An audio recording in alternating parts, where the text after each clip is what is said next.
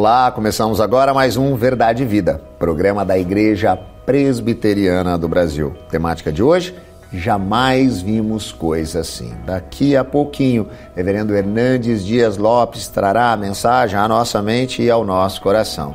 Mas antes disso, eu tenho a alegria, o privilégio de ter aquele bate-papo que você já tem se acostumado aqui, recebendo em nossos estúdios Pastor Roster Guimarães Lopes, onde a gente vai conversar um pouquinho exatamente sobre o poder de Jesus, sobre todas as coisas. Aquele que é capaz de fazer infinitamente mais do que aquilo que a gente sequer pode pedir pensar ou imaginar. Reverendo Rosser, seja muito bem-vindo, que alegria podemos conversar sobre, de fato, a verdadeira obra de Jesus Cristo. Que alegria, meu querido amigo Reverendo Rodrigo. A temática é bem desafiadora. E nós pensamos que todas as pessoas que conviveram com Jesus reagiram com expressões semelhantes a essa. Jamais vimos coisa assim ou quem é esse que até o vento e o mar o obedecem? É importante perceber que todos aqueles que conviveram com o Senhor Jesus ficaram perplexos diante do seu poder e da sua atuação. No texto em que o reverendo Hernandes vai pregar, eles ficaram perplexos com o fato de que Jesus perdoou os pecados do paralítico e também que ele disse: Toma o teu leito, levanta-te e anda. Mas é impressionante, meu amigo reverendo Rodrigo, perceber que quem anda com Jesus qualquer dia vai ser visitado pela perplexidade. Você está de acordo comigo? Com certeza. Muitas vezes nós ficamos atônitos, porque afinal de contas eh, nós criamos ou pensamos ou estabelecemos algumas expectativas e Jesus ele vai além disso, até porque muitas vezes nós olhamos de forma limitada mas Jesus, ele é de fato quem ele disse ser. Ele é o Deus encarnado que entrou na história. E isso muda todas as coisas. É exatamente por isso que, muito mais do que simplesmente sinais e prodígios que Jesus também realizou, como no caso ah, da cura desse homem, mas ele é aquele que pode fazer aquilo que definitivamente nenhum de nós pode.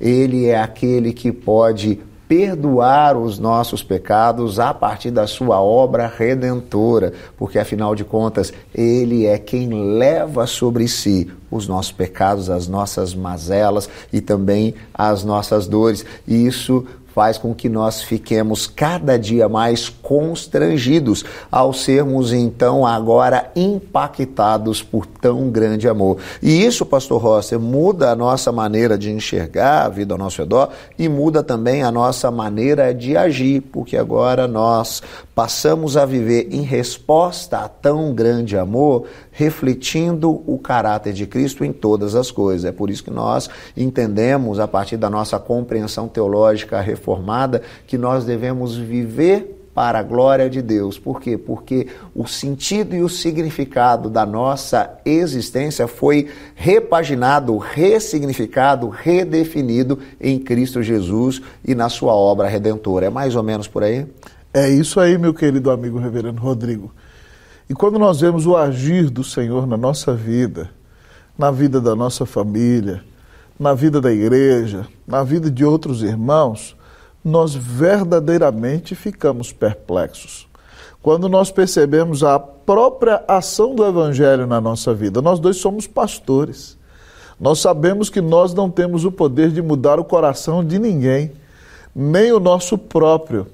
E de repente Deus vai e nos manda abrir a palavra, escolhe as coisas loucas do mundo para envergonhar as sábias, e de repente você prepara uma mensagem dentro da sua limitação, ou compartilha o evangelho com alguma pessoa, e quando nós menos esperamos, o Espírito Santo planta uma semente de nova vida no coração daquela pessoa, a regenera, a ressuscita na alma e a vida dela é transformada.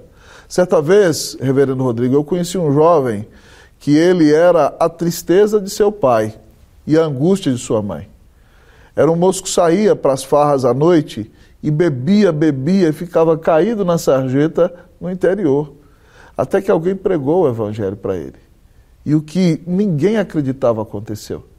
Aquele moço foi transformado por Cristo Jesus. Ele se tornou uma outra pessoa.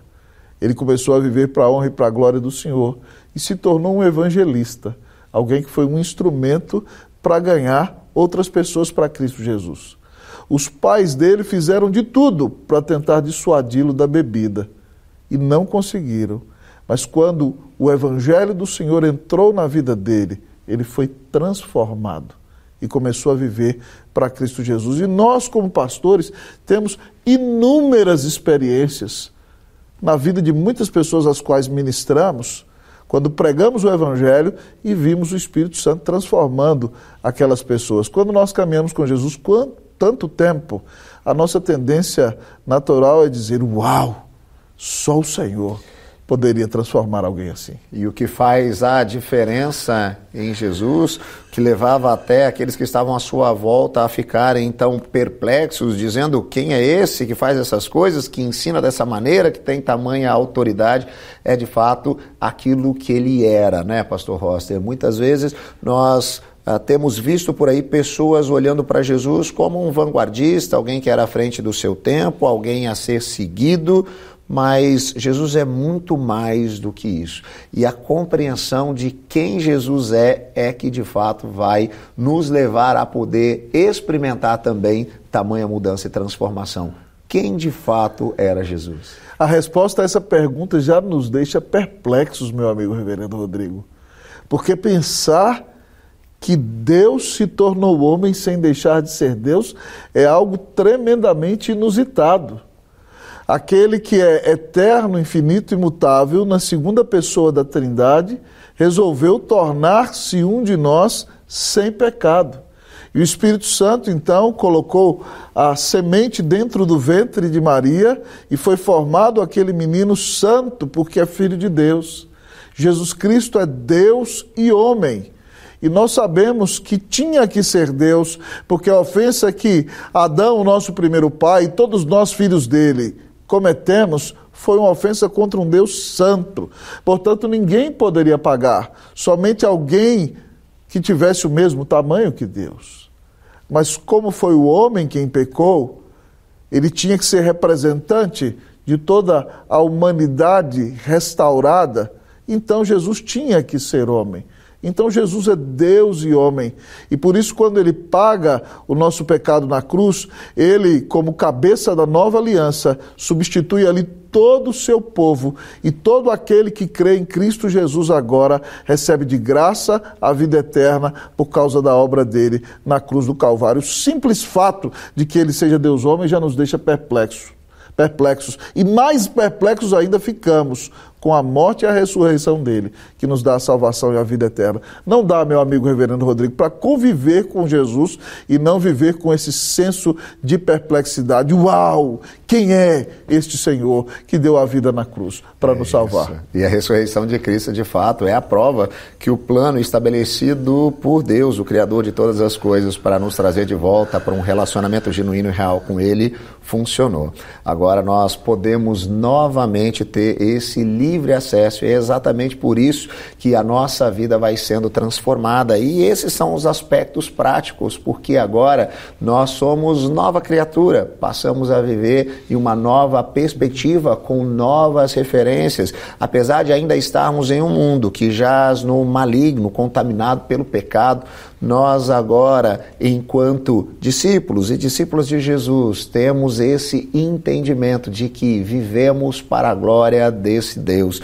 E Jesus foi aquele que tornou isso possível. Ele é aquele que nos dá uma nova identidade, identidade firmada não na nossa capacidade, nos nossos méritos, no nosso merecimento por fazermos coisas boas, porque de fato nós não o somos. O nosso coração é esse coração inclinado ao mal. Mas Jesus, o Deus encarnado que entrou na história, entregou a sua vida por nós, faz então que possamos ser agora reconectados com o Criador, que possamos experimentar essa nova vida e com esse coração constrangido vivermos de forma diferente em todos os nossos relacionamentos, em todas as nossas decisões. Se você tem passado por momentos difíceis, momentos ah, em que você tem que fazer escolhas, tomar decisões, tenha convicção de que esse Jesus poderoso pode te ajudar. Por quê?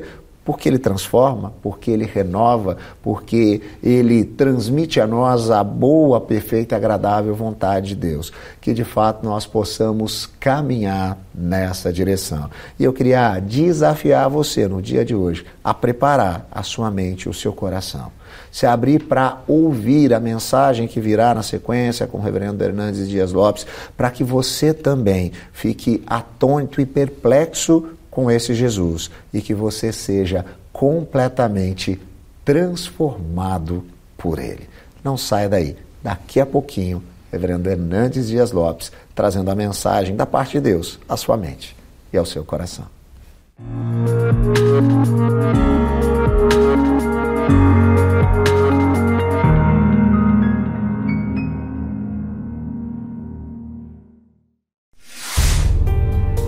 Ansiedade é preocupação exagerada, pressa, angústia, medo.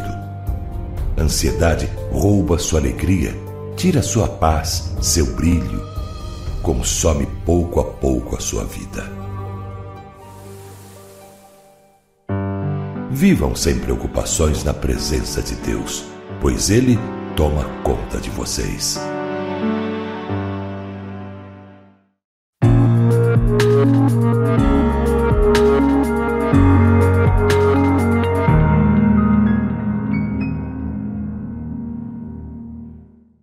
Sou grata a Deus pelo grande privilégio de partilhar com você no programa Verdade e Vida a preciosíssima Palavra de Deus. E hoje eu quero tratar de um assunto empolgante. Jamais vimos coisa assim. Vamos basear esta mensagem em Marcos capítulo 2, versos 9 a 12. Vamos ouvir a leitura deste texto. Qual é mais fácil?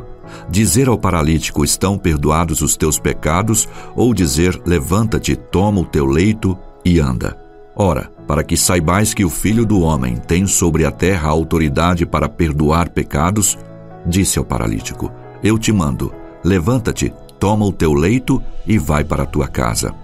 Então ele se levantou e, no mesmo instante, tomando o leito, retirou-se à vista de todos, a ponto de se admirarem todos e darem glória a Deus, dizendo: Jamais vimos coisa assim. A Bíblia diz que Jesus acabava de chegar em Cafarnaum, conhecida como a sua cidade, cidade que ele escolheu para ser o quartel-general do seu ministério. Cafarnaum ficava à beira do mar da Galileia, uma rota comercial importante, cidade aduaneira, onde Jesus tinha oportunidade de partilhar as boas novas para as caravanas que vinham e iam desde o norte até o sul no Egito. E diz a Escritura que quando o povo soube que Jesus estava em casa, aflui para lá uma grande multidão. Porém, entre esta multidão estavam também os fariseus, os escribas, de todas as províncias e aldeias da Galiléia, e também aqueles enviados pelo Sinédrio de Jerusalém, como fiscais como detetives, não como ouvintes honestos, mas estavam ali para buscar algum ato falho ou alguma contradição em Jesus para acusá-lo.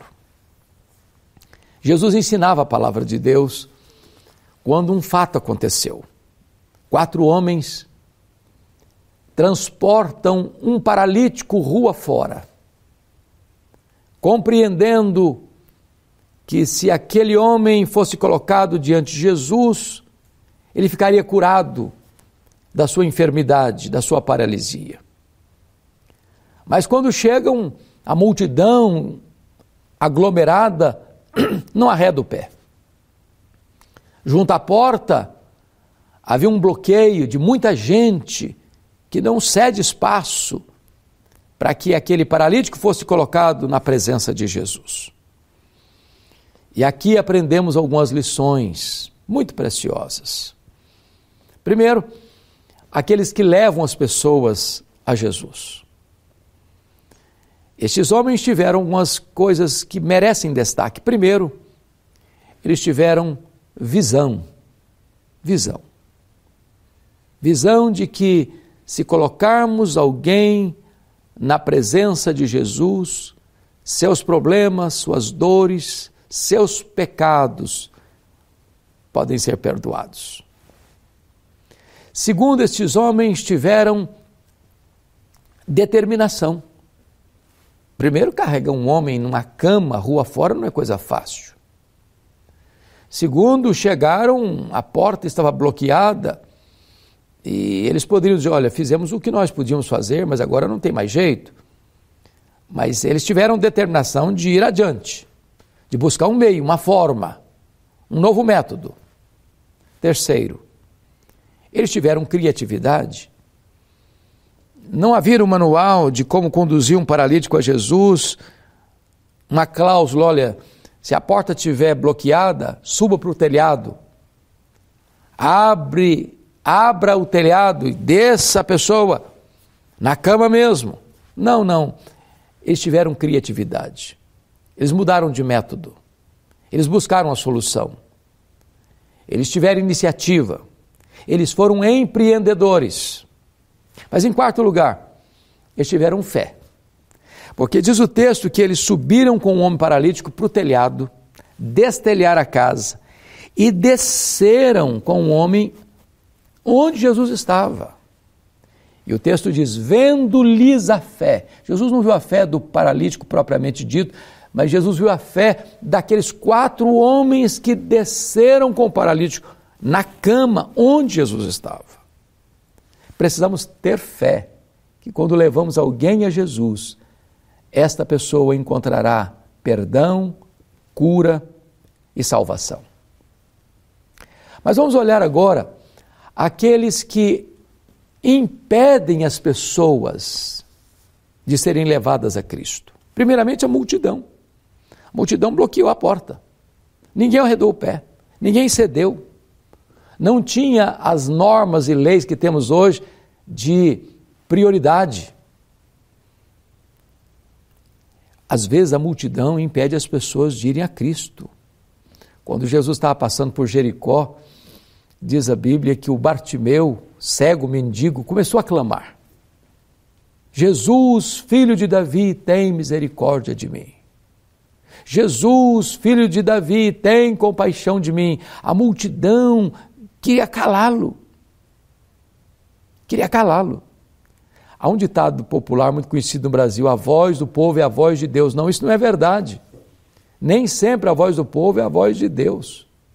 Há muitas pessoas que querem impedir você de chegar até Jesus. Mas, em segundo lugar, ali estavam os fiscais da religião, os escribas, os doutores da lei, ali ouvindo Jesus falar, não com honestidade, eles queriam não aprender, eles queriam acusar. E diz a Bíblia que quando aquele homem foi colocado diante de Jesus, Jesus falou algumas coisas para ele. Primeiro, tem bom ânimo. Depois Jesus disse, filho. Depois Jesus disse, perdoados estão os teus pecados. Depois Jesus disse, toma o teu leito e vai para a tua casa. Quando esses escribas e fariseus ouviram Jesus falar, os teus pecados estão perdoados, eles começaram a arrazoar no coração. Eles não falaram, não, eles arrazoaram no coração. Ele não pode falar desse jeito. Ele está blasfemando. Só Deus pode perdoar pecados. Eles estavam certos e estavam errados. É claro, só Deus pode perdoar pecados. A igreja não pode perdoar pecados. Os profetas não podem perdoar pecados. Os apóstolos não podem perdoar pecados. Maria não pode perdoar pecados. Pedro não pode perdoar pecados. O pastor não pode perdoar pecados. Ninguém neste mundo pode perdoar pecados. Só Deus pode perdoar pecados. Estavam certos, mas estavam errados, porque não reconhecerem em Jesus o Filho de Deus o próprio Deus encarnado. que tem autoridade para perdoar pecados. Mas Jesus os apanhou nas cordas da sua própria teologia, porque os escribas pensavam assim. Eles faziam uma, uma espécie de relação entre causa e efeito, entre é, sofrimento e, e, e, pecado, ou pecado e sofrimento. É, Para eles, nenhuma pessoa podia ser curada antes de ser perdoada, porque para eles o pecado era a causa da enfermidade. Aí então Jesus os confronta e os apanha com a seguinte colocação: O que é mais fácil dizer? Estão perdoados os teus pecados ou levanta, toma o teu leite e vai para casa? E Jesus conclui: Para que saibais que o Filho do Homem tem autoridade na terra de perdoar pecados, Jesus diz ao paralítico: Toma o teu leito, levanta, toma o teu leito e vai para casa. E o homem imediatamente foi curado e tomou o seu leito diante de todos e saiu para sua casa. Jesus dá provas de que ele é Deus, primeiro, porque ele leu o coração deles. Só Deus conhece os segredos do coração. Segundo, Jesus é Deus, porque ele tem poder e autoridade para perdoar pecados. Terceiro, Jesus é Deus, porque ele tem poder para curar. Só Deus cura, só Deus perdoa, só Deus tem esse poder. Quarto, Jesus prova que ele é Deus, porque ele usou um termo messiânico para que saibais que o Filho do Homem, Filho do Homem é um termo messiânico para provar a divindade de Jesus Cristo. Mas vejamos agora aqueles que são levados a Jesus. Veja que esse homem foi cativo e voltou livre. Cativo do desânimo, cativo do pecado, cativo da doença e voltou livre. Segundo, ele foi carregando, foi carregado e voltou carregando. Ele foi transportado pelos amigos, mas ele voltou para a casa dele carregando o seu leito. Terceiro, ele foi buscar uma bênção e voltou trazendo duas bênçãos.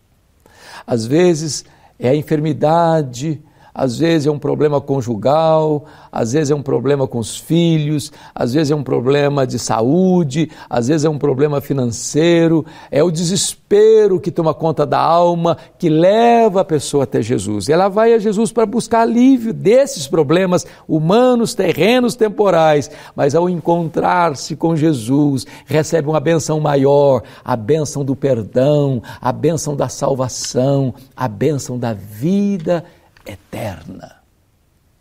Então, Jesus agora se manifesta esse homem trazendo quatro curas distintas para ele. A primeira delas eu chamo de cura emocional. Quando Jesus disse para ele, ao logo que o homem foi descido à sua presença, tem de bom ânimo. Jesus não desperdiça palavras.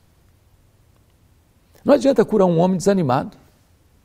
Tem gente que parece que já nasce desanimado. Desanimado com a vida, desanimado com a família, desanimado, desanimado com a nação, desanimado com tudo. Jesus quer curar você, libertar você desse desânimo. Tem bom ânimo, levanta a cabeça, levanta os olhos. A esperança, a saída, a solução. Não jogue a toalha, não entregue os pontos. Segundo lugar, Jesus cura esse homem psicologicamente, chamando-o de filho. Filho. Este homem não era apenas doente, este homem estava com a autoestima achatada. Este homem estava com o seu senso de valor diminuído. E apesar das nossas mazelas, Jesus nos chama de filhos. Filho, filho. Mas em terceiro lugar, Jesus cura este homem espiritualmente, quando diz: os teus pecados estão perdoados. Oh, que verdade bendita! Que mensagem gloriosa! A maior necessidade nossa é do perdão de Deus, perdão dos nossos pecados. Sabe por quê? O pecado é o pior de todos os males. O pecado é pior que a pobreza. O pecado é pior que a doença. O pecado é pior que a solidão. O pecado é pior que a própria morte. O pecado é maligníssimo. Esses males todos não podem nos afastar de Deus, mas o pecado nos afasta de Deus no tempo e na eternidade. Não importa quão longe você foi, não importa quão profundamente você caiu, se agora mesmo você for a Jesus, Ele pode perdoar os seus pecados, romper suas algemas restaurar sua sorte, salvar a sua vida, dar a você a vida eterna e fazer de você um membro da família de Deus. Mas em quarto lugar, Jesus cura este homem não apenas emocionalmente, psicologicamente, espiritualmente, mas Jesus cura este homem fisicamente. Quando Jesus diz: Levanta-te, toma o teu leito e vai para a tua casa. É claro que se você for olhar na conjuntura hoje, uma pessoa com muito tempo paralítica, deitada numa cama, numa maca, talvez com feridas no corpo, mesmo que seja curada, iria precisar de fazer muitas sessões de fisioterapia para poder andar, para poder tonificar os músculos. Mas a cura de Jesus é completa, é cabal, é pública, é verificável. Jesus pode curar. A Bíblia diz que é Ele quem perdoa todas as nossas iniquidades e quem sara todas as nossas enfermidades. Ele é o Deus Jeová Rafá, Ele é o Deus que cura, Ele é o Deus que sara. A última palavra não é da ciência, nem mesmo da medicina, a última palavra é de Jesus. Ele tem poder. Coloque a sua causa nas mãos dele. Coloque a sua vida nas mãos dele. Coloque suas dores nas mãos dele. E quando Jesus cura aquele homem, todos ficaram atemorizados, glorificavam a Deus e todos disseram: jamais vimos coisa assim. Jamais vimos coisa assim. Um milagre pode acontecer também na sua vida neste momento. Eu vou orar com você. Deus querido, eu quero te agradecer pela tua palavra e te pedir que tu abençoes as pessoas que estão nos ouvindo, nos assistindo, aplicando esta palavra ao coração delas. Assim oramos em nome de Jesus. Amém.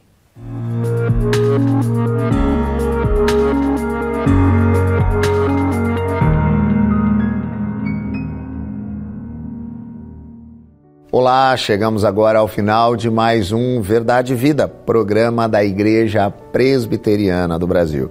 E espero que você tenha sido tão abençoado quanto eu, que você tenha sido impactado por essa mensagem que nos faz compreender de fato quem é Jesus, o Deus encarnado, aquele que entrou na história para nos trazer de volta para um relacionamento genuíno e verdadeiro com Deus, Criador de todas as coisas. Se você assim foi impactado e quer compartilhar esse programa com pessoas próximas a você, é muito fácil de fazer isso. Basta você entrar em contato conosco mandando uma mensagem para nós por meio do WhatsApp. O código de área está aparecendo aí na tela, é o 11 9 47 18 94 50. Você vai digitar lá a palavra vida e clicar em enviar. Sabe o que, que vai acontecer? Você vai receber aí no seu telefone o programa de hoje para poder compartilhar com quem você quiser. E se você quer assistir a outros programas, também é muito fácil. Basta você acessar o nosso YouTube, youtube.com/barra programa Verdade e Vida, e lá você vai encontrar todos os programas para você ver e rever e assim ser impactado pela mensagem do Evangelho da Graça de Cristo Jesus. A gente vai ficando por aqui, mas semana que vem a gente está de volta, no mesmo horário e no mesmo canal.